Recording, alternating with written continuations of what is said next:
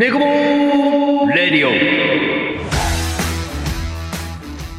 ジャンボー始まりましたネゴボールレディオ。通称ネゴレディオのお時間です。お相手は私まんじまるです。どうぞよろしくお願いいたします、えー我々ネゴボールですがネゴシエーションバスケットボール含めたスポーツすべてという意味のオールからなる言葉で楽しむつながる知る助け合うをモットーに活動しています。今後全国47都道府県仲間探しの旅に出かけます。皆さんの街にもお邪魔しますのでその時にはぜひともよろしくお願いします。このネゴボールの一つとしてネゴボールラディオ行っておりますので皆様時間がある時にぜひともお聴きください。よろしくお願いします。さあ今日はメンバーの大使が来てくれてますどうぞどうもこんにちは、大志です。どうもですいや、僕いつも気になってることがあったんですけど、なんで冒頭のネゴボールレディオのところラディオって言っちゃうんですか、ちょっと。いやいやラディオの方がかっこいいじゃんいや、レディオで統一しようってなったじゃないですか。いつもダメ？ダメ？ですよ、レディオでお願いしますじ。ゃあこれからはレディオでこの間の収録の時もラディオでしたからね、ちなみに。うんもういいかなじゃあね今日はね、はいはいはい。えーそんな大使と、はいはいはい。僕まんじまると、はい。えーゲスト大使の紹介でゲスト一人来ていただいて、ゲストトークうんやっていこうかなと思います、うんうん。つながり深いんですか？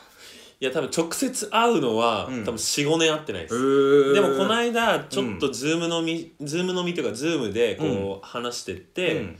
こう久しぶりに話したなって感じですね。あじゃあちょっと面白そうなね、はいはいはい。方なんでご紹介させてもらいまですめちゃめちゃ面白いとしょう。えー本日のゲストですけども、えー美容師から世界各国を旅する男の登場です。えー、コウ・ソンムンさんです。よろしくお願いします。はい、よろしくお願いします。こうです。いやーなんかいろいろ聞いてるとすごい方ですね。いや、すごい、すごいんですかね。まあ、ネタは多いです。そうですよね。今日はね なんかいろいろまああんまり気にせずあのいろいろ教えてもらえれば助かるなと思いますのでぜひともよろしくお願いします。よろしくお願いします。よろしくお願いします。さあコウ・ソンムンさんなんですけども、まあ、こちらで簡単にちょっと説明をさせて紹介させていただいてからお話聞いていこうかなと思います。えー、コウさんですけども、えー世界の路上で髪を切る美容師からタイやジョージアを住み歩くデジタルノマドに転身マーケティングコンサルタントウェブメディア運営店舗経営、えー講師業などボーダレスに活動しておりますそんな k o さんに今日はいろいろ深い話をさせてもらえればと思いますので改めてよろしくお願いしますよろしくお願いします。まあもういきなりですけども、はいはいはい。今この説明文はいはいはい。読ませていただいてもう頭はてなです。はいはいはい。でしょう。な何を何をされてる方なのかもういろいろありすぎて分かんないと。僕も僕のこうソンムン君あとソンムン君の、うん。あのー記憶は美容師のところで止まってますから。その先は何も知りません。そうなんだ。正直言ってはい。まあ34年ぶりだって言ってましたからね、はいはいはいはい。まずはちょっとソンムンさんコウ・ソンムンさんがどんな人なのってとこをちょっと掘っていこうかなと思うんですけど今含め、まあ、ここまで今に至る経緯みたいのってどんな流れで今に至ってるんですか？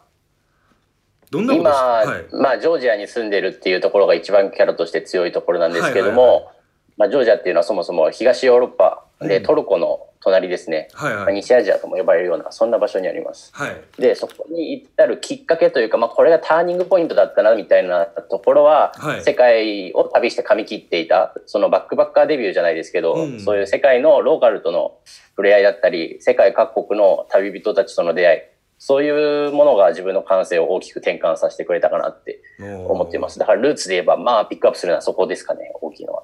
じゃあまず美容師をやられてそこからまあ世界に行こうかなってとこ。そうですね。美容師は若い時からやってて、15歳ぐらいから、中学校卒業した翌月ぐらいからやってまして、うん。見習いから始めて、はい。21歳の独立まではずっと同じ一つのサロンで働いてました。だから合計で言うと今11年ぐらいやってるんですよ。あ。素晴らしい。今僕27歳で。はいはいはい。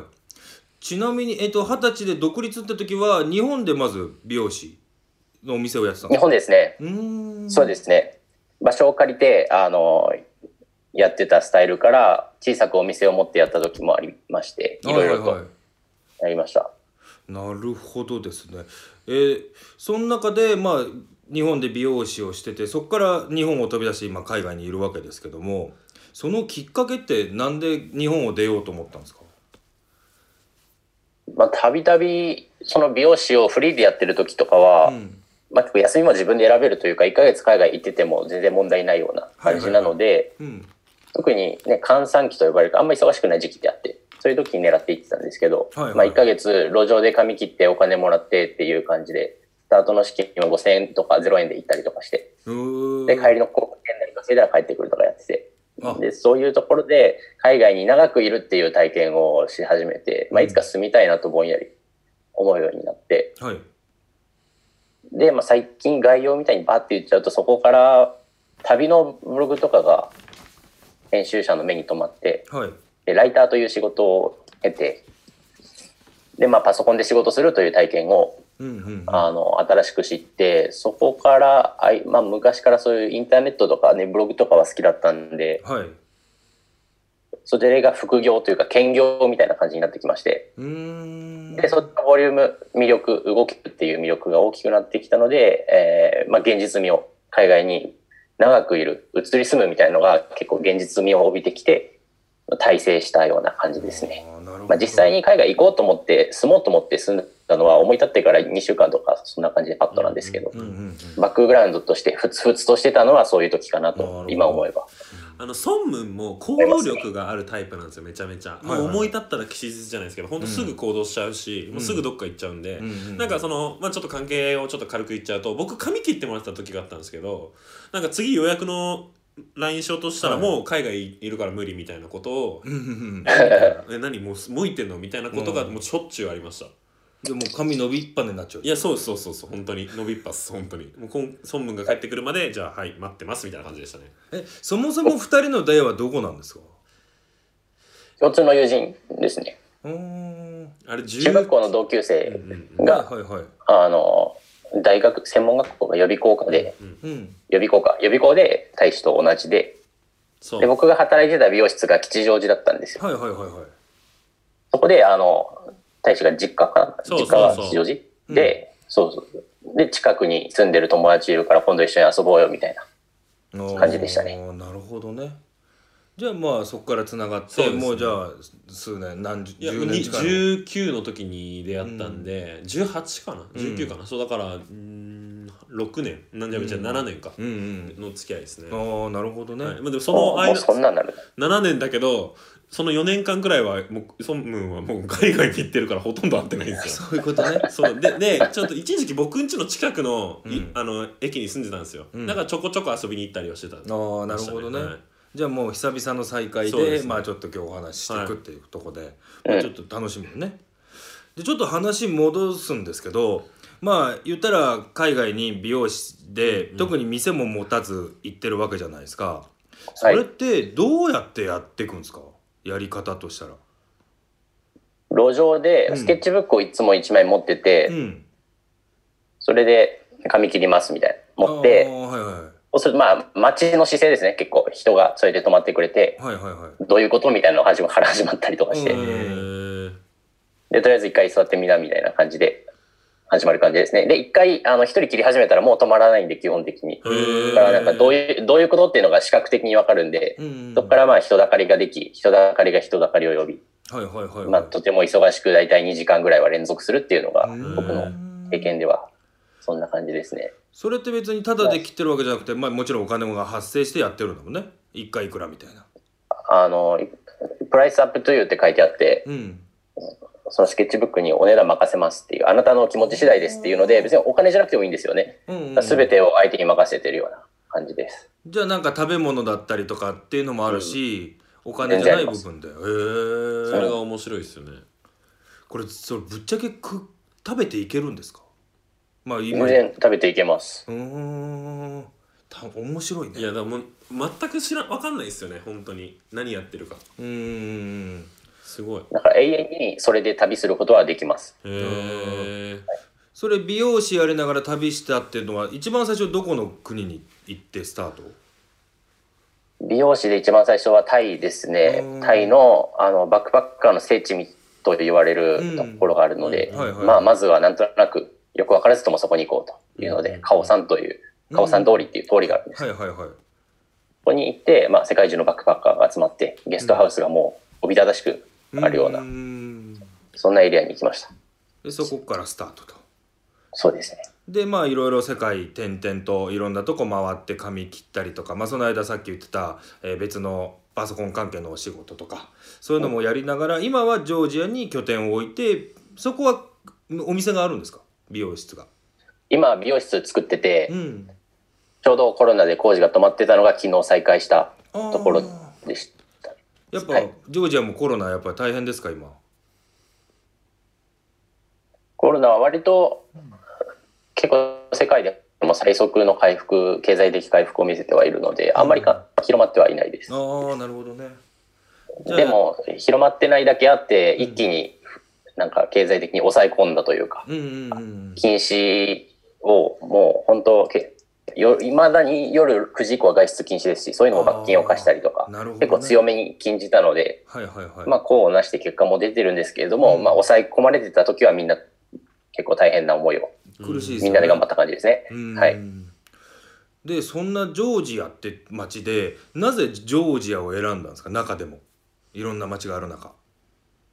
ジョージアは、うんえっ、と、表面的な魅力っていうのがかなり大きいのと、うんさらに住んだ、住んだ人しかわからない、行った人しかわからないような本質的な魅力、その二つのバランスがとても取れていて、表表面的な魅力っていうと、あの、はい。まあ、写真で見る景色だったりとか、うん。あと、まあ、制度っていうものだったりとか、制度っていうと、えービザが1年フリーなんですよね。一1回入ったら1年間ビザ更新しなくていいし、うん1回入国するのにもビザ申請がいらないということで、例えばタイだったら、えっと、日本国籍の場合は1ヶ月でビザ更新したりとか、年間で180日ルール、年間の180日以上は合計でいられないとか、いろいろ制約があったり、そういうのもコロコロコロコロ変わるんで、なかなか海外従者のメインのストレスではあるんですけど、はいはいはいそこは相当ストレスフリーという。だから日本で市役所とか区役所とか行くのにあんま好きじゃない人とかはう、ん僕はそういう性格なんですけど、とてもそういうところがマッチしたというか、暮らしやすい。あじゃああれなんだ1年に1回パちょっとまあ日本に帰ってきてもう一回戻ったらまたそこから1年入れられるまたそうです。1めちゃ年減少。めちゃめちゃ伸びるから自由だねほぼ、ほぼ永住権みたいな。そうだねそういうことね。まあ、それはいいつ変わるかわからないけど、うんっていう。今のところは。価も、物価もコスパがいいです、相当。あうの、んただ物価安くて、あの、めちゃくちゃ発展途上国だったらどうかなとか思ったりするかもしれないんですけども、うんもう、あの、物価めちゃくちゃ安いのにクオリティが高いというか例えば、ワインがとても有名なんですけれども、は1リットルあたり20円とかで、量り売りで買えたりしますし、安い。めちゃめちゃ安いですねうん。はい。え、あと、うん。あ、いや、20ラリだから80、80円ぐらいか。あー80円ぐそれでもらいだったり。十分安いですね。ね、ね、お酒だけ安い国っていうのはやっぱあったり、フランスとかなんか、うん。ヨーロッパ全体的にそうだったりするんですけど、普通に家賃も、えっ、と、今住んでる部屋が80平米で250ドル。80平米って言ったらどれぐらいですかね。日本の一人暮らしだったら全然より広いね。かは、うん一人暮らしで広いとか、あの、うんこの家大きいねっていうリビング、超でっかいリビングが1個あるような、そんなスタジオタイプの部屋で、まあ2、3万円。へえ安いね。安いな。全はい。然僕まあ、家買うのもマンション300万円ぐらいで買えたりとか、へバス、電車は1回乗った乗るのが、うん。えーっと、20円、18円とーか安いね。ですね、一乗車が。じゃあ過ごしやすくてまあそそんな相場感です。はい。治安は仕どうなんです事、治安、治安めちゃくちゃいいです。かあそうなんだ。あの、日本よりいいかもしれないと言われてるところで。へえ。なんかジョージアっていうと結構若い町なのかな国なのかなってイメージはあるんですけど。これからどそうですね。若い国です。20年ぐらい前に独立したばっかりうで、ん。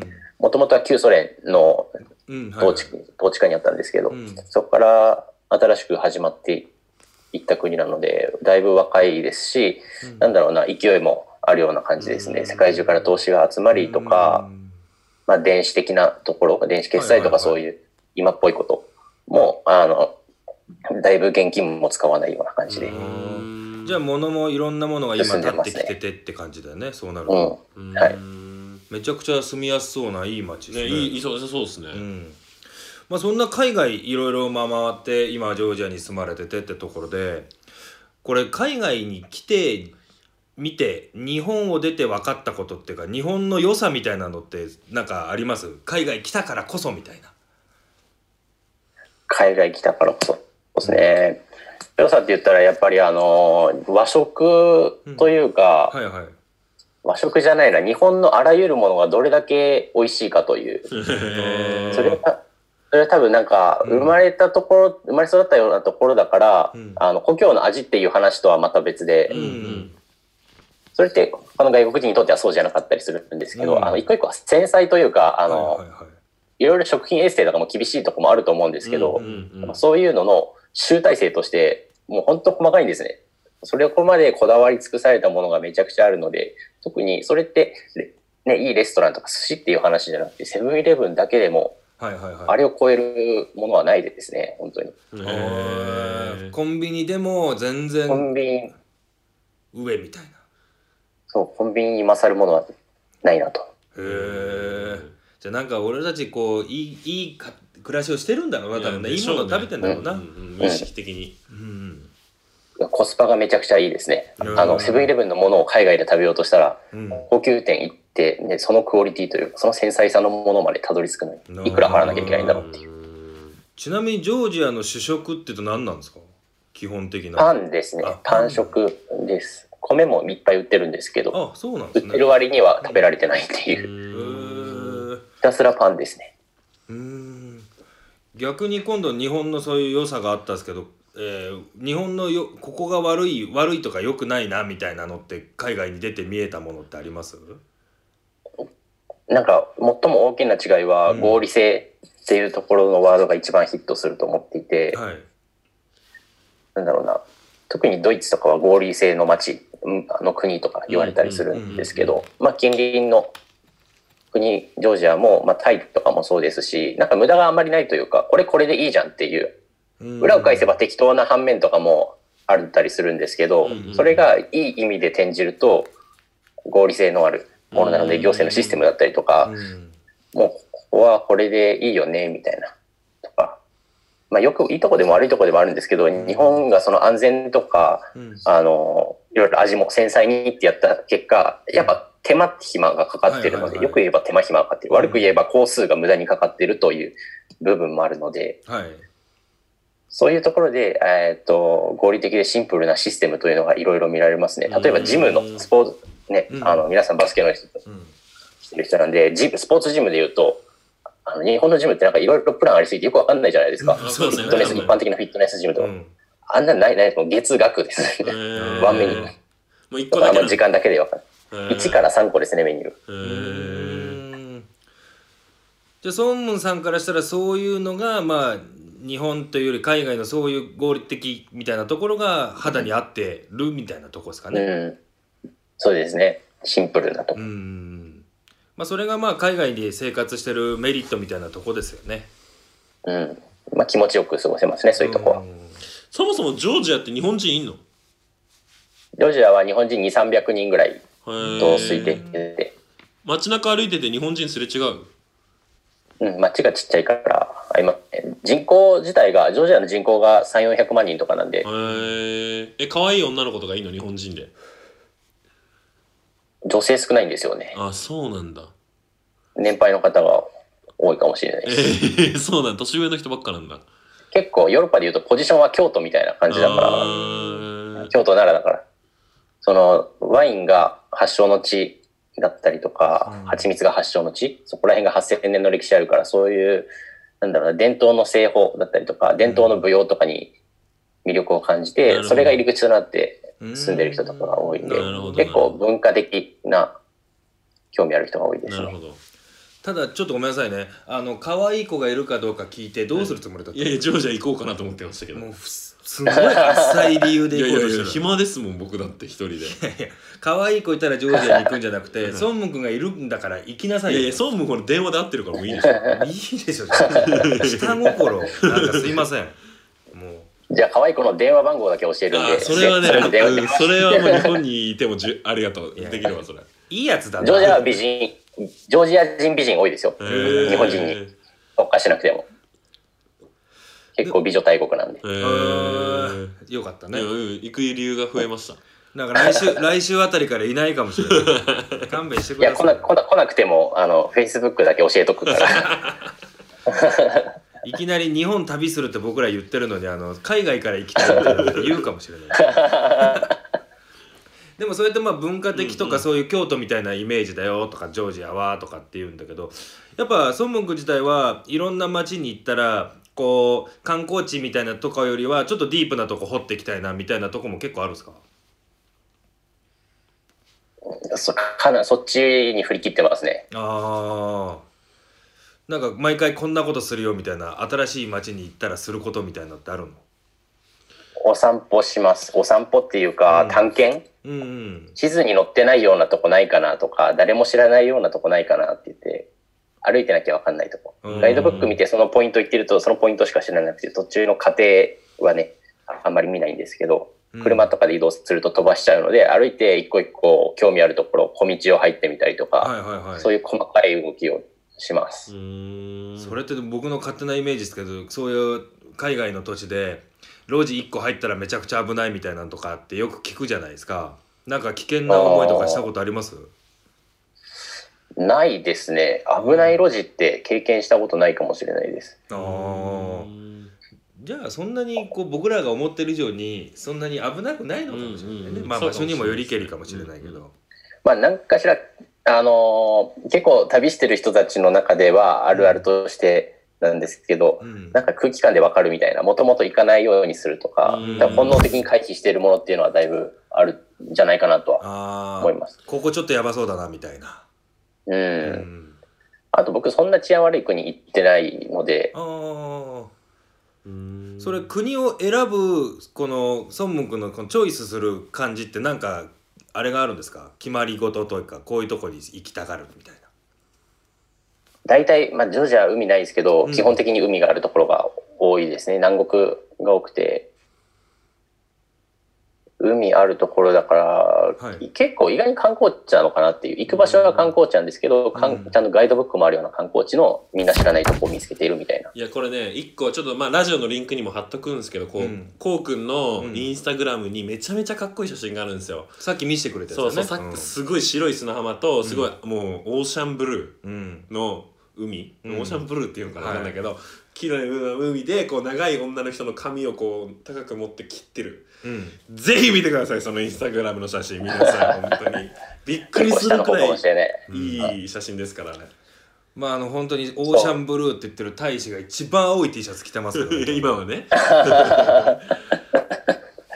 そう、それもまあ偶発的に、偶然が好きですね。うん。予期せぬ、そういうイベント発生みたいな。うんうんう。ん。それは別に観光地でもないし、うんうんうんそこにたまたまた、たどり着いた景色とたまたまいた人みたいな感じで。うんさっきさそのフリップ持って立ってさそのまあ人を集めるって言ってたけどさうん。それはさ日本でもやったらさ人集まると思う？日本でやったことも全然あるあ。本当？それってどうなんですか？成功した？あんまり人来ないですね。うんなんかやっぱ日本人の性格的にそうなのかな、うん。あと、路上の決まり的にもあんまり良くないなっていうのあがあそうなるほどね。なるほど。性があるのとね。あるんで、本当にさらっとしかやったことないです。あの、集客的にはしなくて、ハロウィンの時とかう、ん。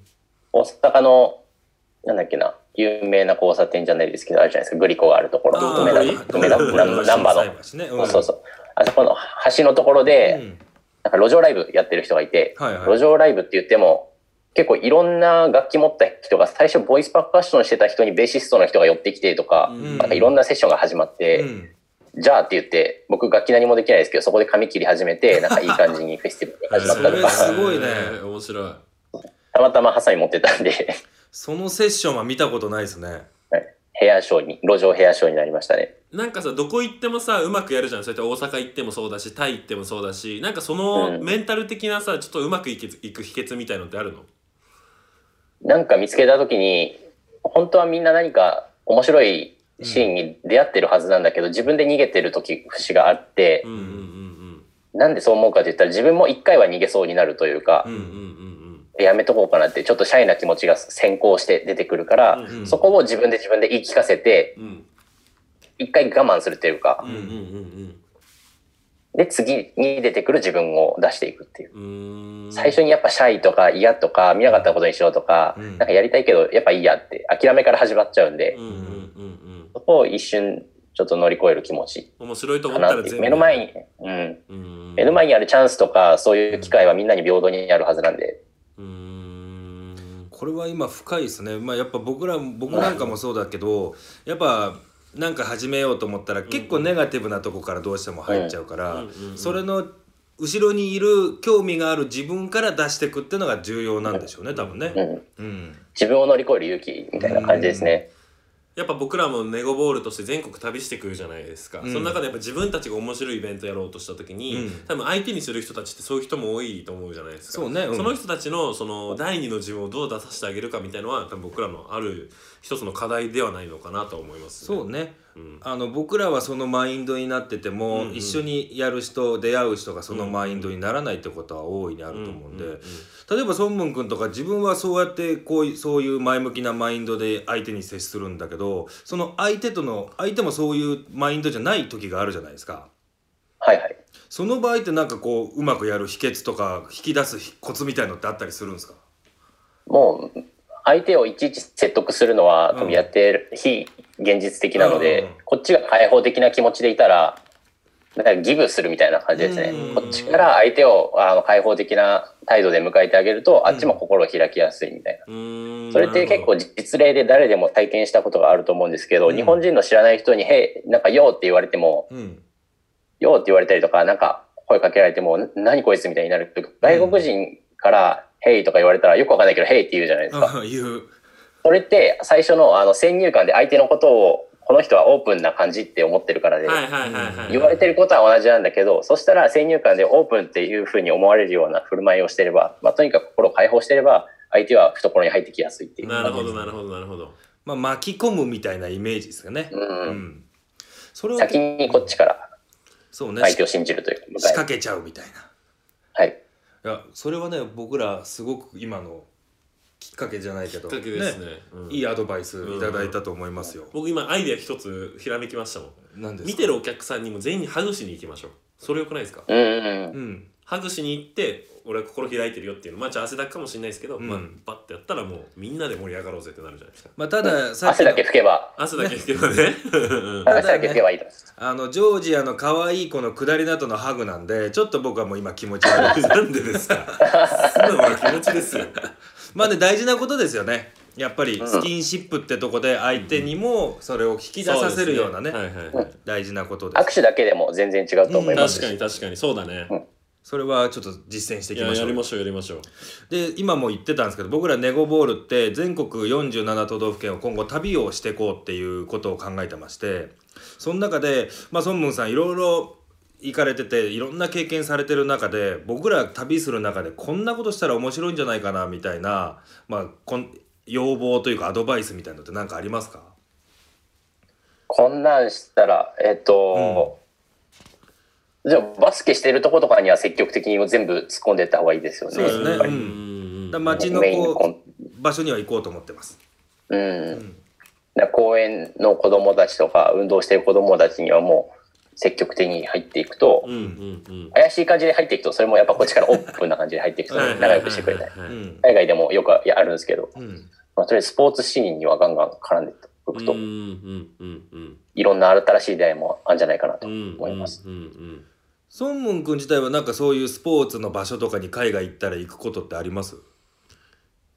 うんうん。でも観戦、僕はサッカーをやってたのでうん、この前、あの、バルセロナに、あの、ね、インテル対はい。バルセロナ、はい FC バルセロナ、大きな試合見に行ったりとか、うんうんうんえっ、と、まずそんなに観戦はめったに行かないんですけど、そういう大きなメジャーなところは行ったり、うんあと誰かスポーツしてて自分も暇で動ける格好だったら入っちゃいますね。うん結構うんでもそれってもう言葉とかその人種とかって関係なく同じものを楽しむってとこがもうそこで一つになるみたいなところですよね。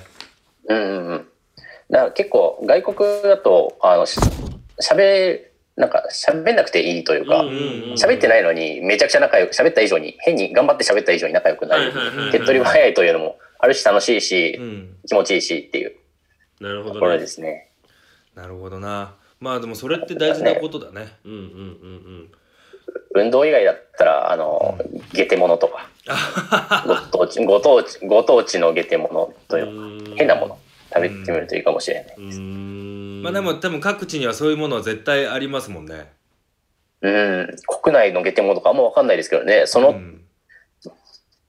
土地の美味しいものがあれば、反面的になんかね、珍しいもの、珍味みたいな。うん。ううんうんん。よく言えば珍味とかもあると思うんですけど、そういうのにどんどん挑戦してみると、なんか旅終わった時のネタでそうですね。うん。一緒に語りつ、ね、確かに確かに。いろんな人に語っていけるネタにな。る。間違いない。まあそういうあんまり人が行かないものにチャレンジするっていうのもその街を知る一個になるかもしれないですね。みんな知らないんで俺知ってるよを結構もいっぱい持つと楽しいというか俺知ってるぜみたいな。俺は街知ってるぜってなりますもんね、うん、そうそうそう。そんな中でこう孫文君が行ってる街とかこんなことい面白いよみたいなのとかってなんか行った街でエピソードってあります？こんなとこ面白かったなみたいなここ行ったけど。一番ギャップがうんあるのが、うん皆さんの思い浮かべるセブ島と僕が大好きなセブ島が全然違うんですよね。へえ セブ島って多うん分駅のパンフレットとか、なんかね、ツアー会社の前に置いてあるパンフレットで青い海うんとね、ビーチみたいな感じですけど、まあ、もちろんそういう場所もあるんですけど、うん。えーっと、僕の中の楽しいセブ島は部族ですね。へー。部族？バジャウ族ってうんういん。う部族がいて、うんはい。えっと、その人たちの集落というか村はうん。地図に載ってないんですよ。はいはいはいはいはいななんていうかというと、あの、土地の上になくて、海の上に高床式みたいな感じで。へえありまして、はい。でしかもそこの海の上って言っても、うん。あーなんだろう、その新婚旅行で行くような海の上のコテージとかじゃなくて、はいはいはい。うんごゴミだらけなんですよ。再開発が始まって海が汚くなってしまって、でもみんなそのまんま家から、家の下に穴が開いてて、そこから糞尿をしますし、ゴミも全部外に、窓から、家の中にゴミ箱ないんですよ。窓から外に捨てるんで。何それ。め、めちゃくちゃなんですよ。そこに一人日本人が住んでて、うん。世界のなぜそこにみたいな、多分そういう番組も出てるんですけど、はいはいはい。それが友達で、あの、実際に高校卒業する3日ぐらいに高校を辞めて、旅して、そこに、セブ島行った時に、物乞いしてる子供たちについてったら、うん。そこのぶ、なんか部族、あの、バジャウ族の村、はい。ここが地元なんだみたいな感じで連うん。れて行かれ、でそこからになんか、スステイしてる間、滞在してる間に気に入ってしまったみたいで、はいはいはい。で、結局、えー長くもう住むことになって、はい。村長とかにもあの迎え入れられて、で、バジャウ族の女性と結婚して、家建てて、この前家壊れてましたけど、何それ？その朝朝起きたら家が全壊してたみたいな。そ感じで。そんなことあんの？それ。まあ日本じゃトラブルがめちゃくちゃ面白いです。あの、最近は、家の、家の徒歩3分圏内で人がどんどん死んでいくみたいな。えー、何それ？怖い怖い怖い 最近殺しが多いっていう。えー、危ないっすねやばちょっとが日本行ってる間に家乗っ取られたって話もありましたえね。ー、おもろなんか僕らが村長の孫がとか。思い描いてるセブ島とは全然全然違いますね180度違う全然違う足場とかあれですよ。あの、足のサイズ1個分の幅ぐらいしかなかったりとかします。えー、危な木、木1本。その上を冷蔵庫持運んだりとかしてたり。えーで、落ちたら、ドブで糞尿の、あれ、最悪だねもう罰ゲームドブに入るんで。すごいね、はい。1週間匂い落ちないらしいです。えそれってさその村自体も結構臭いの？臭いですね。ああそ臭いうなんだまあ、何時間かいると慣れるぐらいだけど。すごいな、でもさっき孫悟が言ってたね。もうエキゾチックです。そのあの深掘りするってとこの一つだよね。確かにねフィリピンを。確かに。そう、うん。絶対今の話僕ら聞かなきゃ知らないじゃん。絶対知らない、うん。ぜひバジャウ族って検索してみると、行った人の体験談いっぱいあるんで。えー調べてみよう。すぐ調べます、うん。うん。逆に海外はそうですけど日本っていうとこであんまり今海外に住んでるからあれかもしれないですけど興味はないこともないですか？ないことも全然ないです。日本も国内旅行好きです。日本だとどっかここはいいよおすすめだよみたいなとこってい行ったとこってありますか？結こう今ちょっと激しい話ばっかりでしたけど、落ち着いた感じで言うと、はい。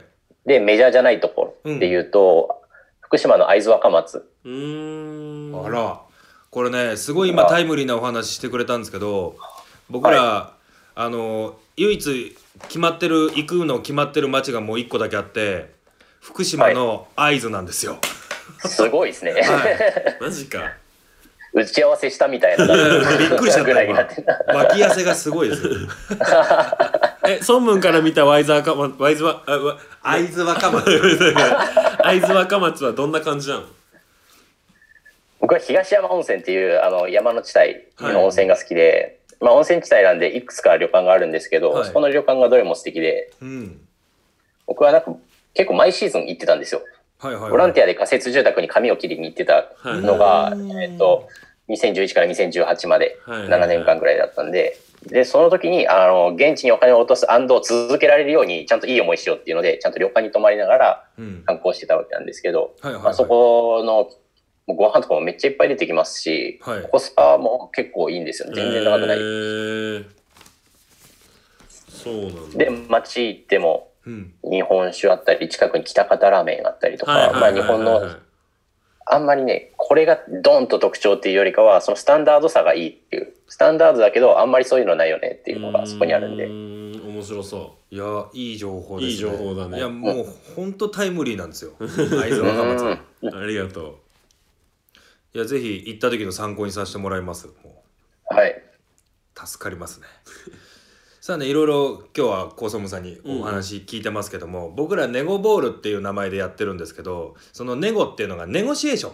交渉という意味なんですけどもちょっとねこうで出ていただいた方には交渉を僕らさせていただいてます。ちょっと今日大使からじゃあ交渉久々で。うえっとあのー、ちょっと待ってください。ちょっと段取りが硬すぎてちょっとおちょっとお願いします。ちょっと一旦お願いしてもらっていいですか？ちょっとなんか今振られて急に何喋っていいか分からなくなっちゃった。ポンコツだな。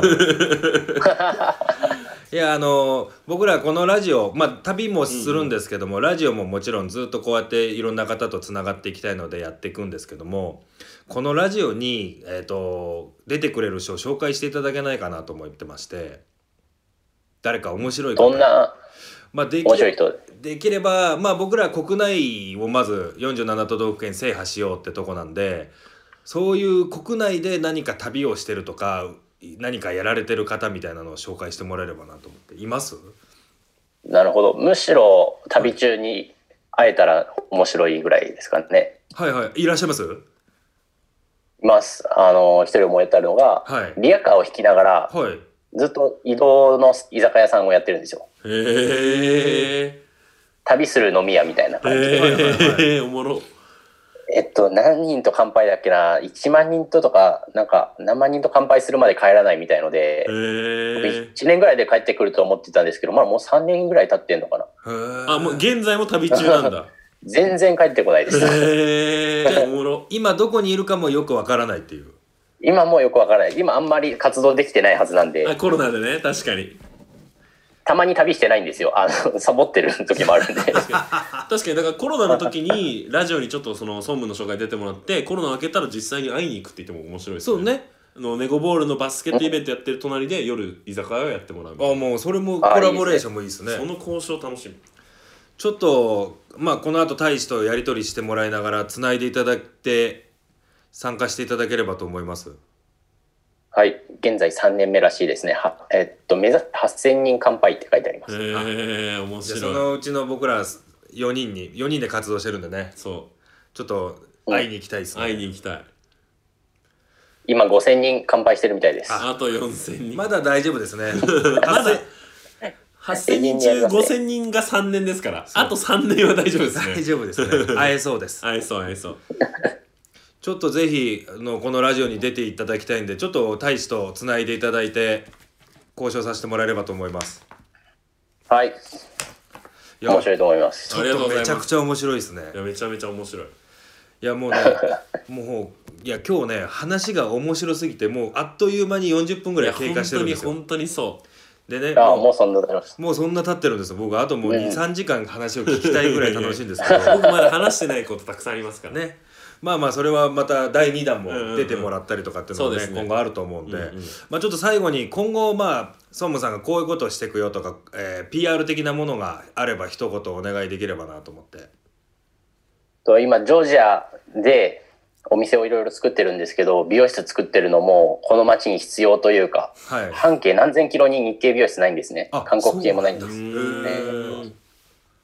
ていう、とりあえず、あの、ないものを作ろうっていうので、美容室、コワーキングスペース、はい。あと、ワインバー。ワインバーは、なんか、おしゃれなのいっぱいあるんですけど、気軽な角打ちみたいな。のがない、居酒屋みたいな、ね。はい。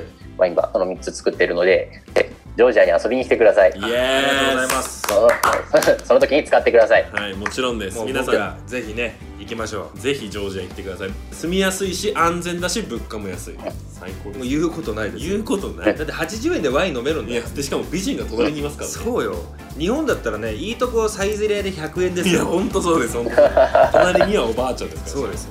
なので皆さんもコロナ明けて旅行したいなって思ったらジョージア選択するのもいいチョイスだと思いますぜひ行ってみてくださいすいません。じゃあこんなところで、えー今日のゲストトーク締めさせていただこうと思います。もう一度、えー今日のゲストをご紹介させていただきます、えー全国、まあ、今はジョージアで美容室をやられております。今日のゲストはコウ・ソンムンさんでした。ありがとうございます。ありがとうございました。ありがとうございました。またお願いします。はーい、またお願いします。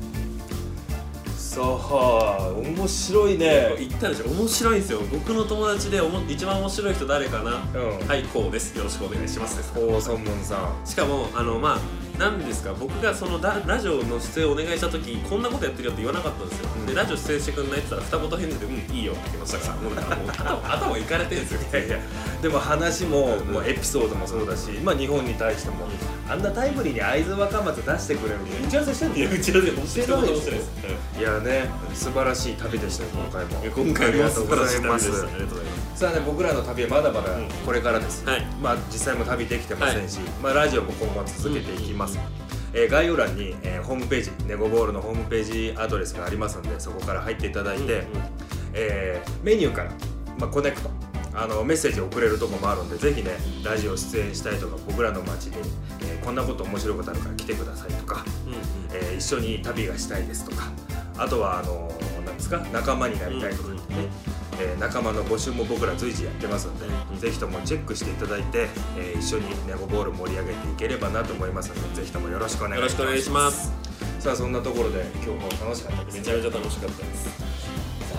ネゴレディオ最高だね。最高ですね、はい。い、ろんな人と話して僕楽しいですで次がリアカーの方いやいやいやね興味しかないです。興味しかない本当に。まあねまた参加していただけると思いますのでぜひとも次回この先のネゴレディオネゴボールレディオ楽しみに待っていてください。そんなところで、えー、本日のネゴレディオ終わりとさせていただきます。また皆さん次回お会いしましょう。マニアナじゃあね